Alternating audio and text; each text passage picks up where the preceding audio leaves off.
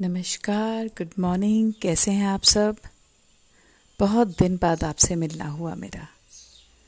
आशा करती हूँ आप सब स्वस्थ हैं, खुश हैं। आज मैं बात करूँगी लोगों के बोलचाल की।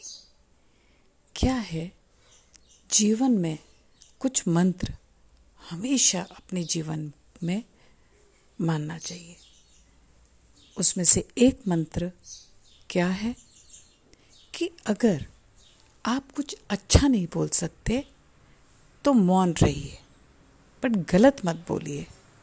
कई बार होता है कि हम कुछ भी बोल जाते हैं, कैसे भी शब्दों का प्रयोग करते हैं, तो ऐसे टाइम पर चुप रहिए, मौन रहिए, खामोश रहिए, पर गलत शब्द कभी मत निकालिए, क्योंकि बयान से एक बार तलवार निकल जाती है और वैसे ही ज़बान से शब्द निकल जाते हैं तो वापस आने में, जबकि मैं तो बोलूँगी म्यान की तलवार वापस जा सकती है, पर शब्द कभी वापस नहीं आते। एक बार निकल गए सो निकल गए।